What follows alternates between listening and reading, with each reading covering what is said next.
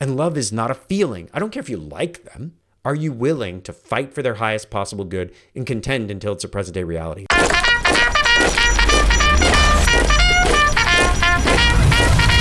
This is the Military Sherpa Podcast. Left, right, left leadership insights from America's best.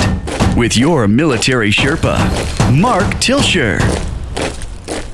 Welcome back to the Military Sherpa Podcast. I am your host, Mark, and man, I can't be more excited to jump into the midweek mindset. Now, yesterday was Valentine's Day, and today's episode is a strong quote that's Valentine's related. Love is a choice you make from moment to moment by Barbara De Angelis.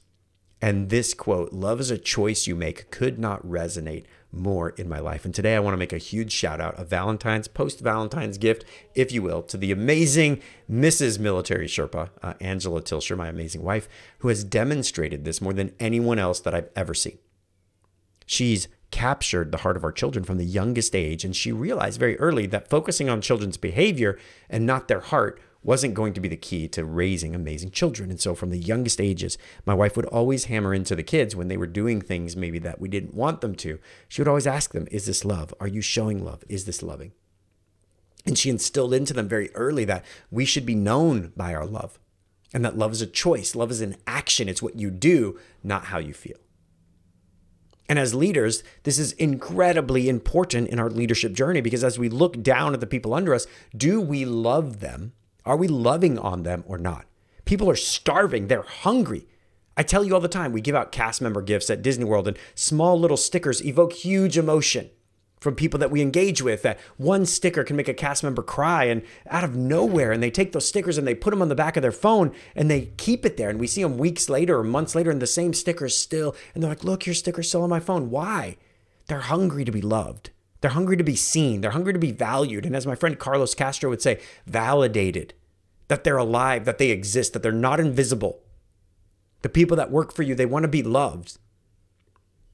But it's weird to say that because in English, we use one word for all love, and it's love, right? I love a hamburger. I love a dog. I love a baby seal. I love my baby. I love my wife. I, I love this shirt. All same word for love biblical love, Greek love, if we look at the words in Greek, there's many different words for love. There's phileo and there's uh, agape and there's eros and there's all these words for love and some of them are romantic and some of them are erotic and some of them are unconditional. Some of them are the love that you show for your family.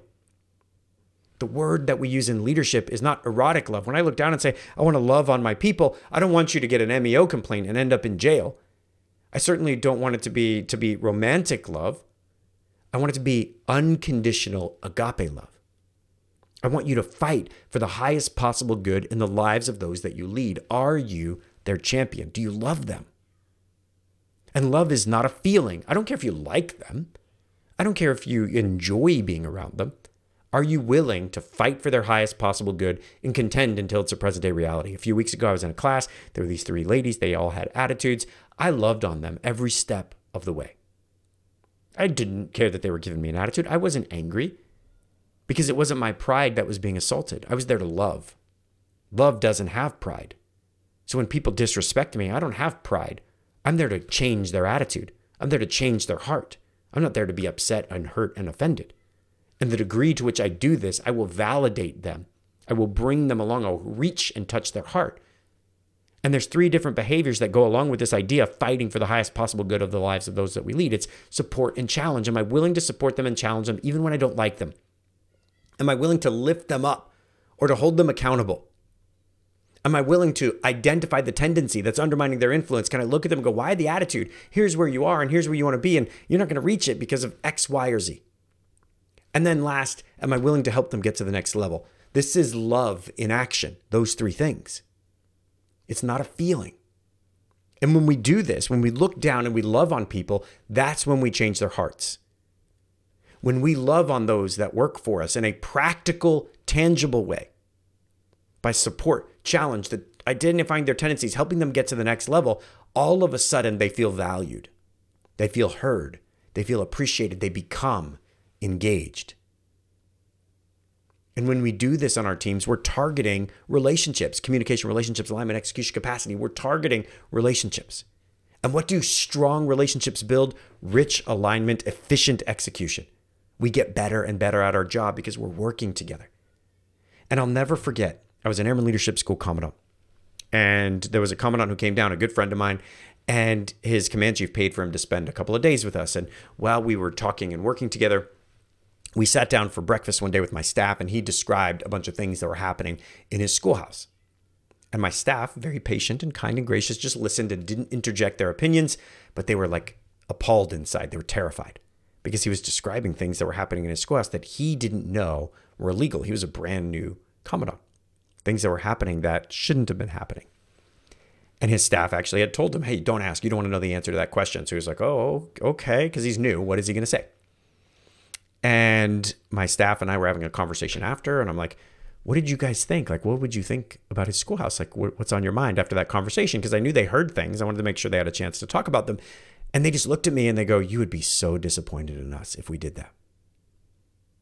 And I'm like, disappointed. Like that's what you're going to go with. And, you know, that's one of those moments where tears get in your eyes and you get the goosebumps and you're like, why is that your go-to? You're like, we would go to jail or we'd get in so much trouble or they'd shut our school down. Like those are natural responses, but, but we, you'd be so disappointed in us.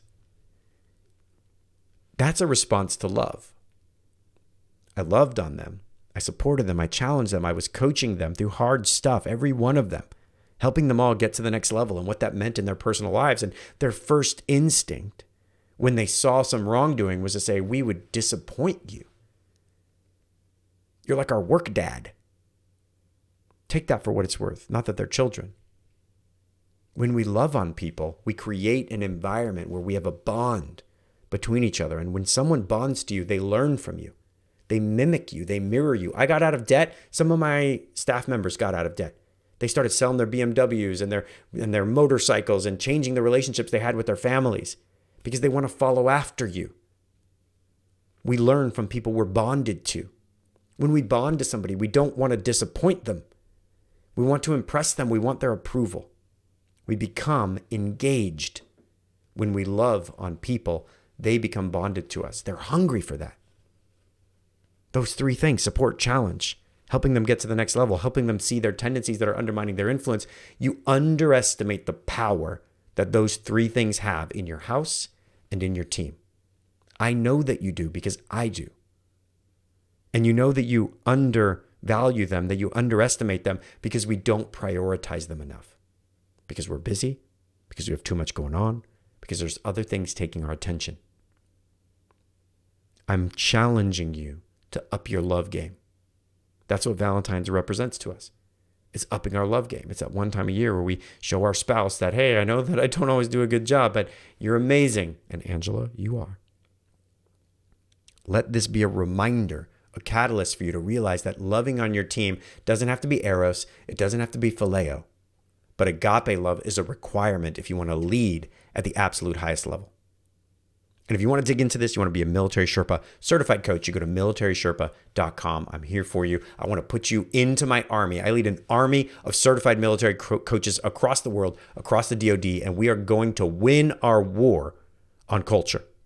And so I want you to be on my army. I want you to be on my team. If you're a DoD spouse, you get to attend for free. And so I want you in my class. Eliminate all the barriers to that militarySherpa.com. Jump in. I'll talk to you all soon. I can't wait. We do the podcast twice a week. Mondays, we hit hard. Wednesdays, we do a mindset. And I'll talk to you all soon. See you next week. Thanks for listening to the Military Sherpa Podcast with Mark Tilsher.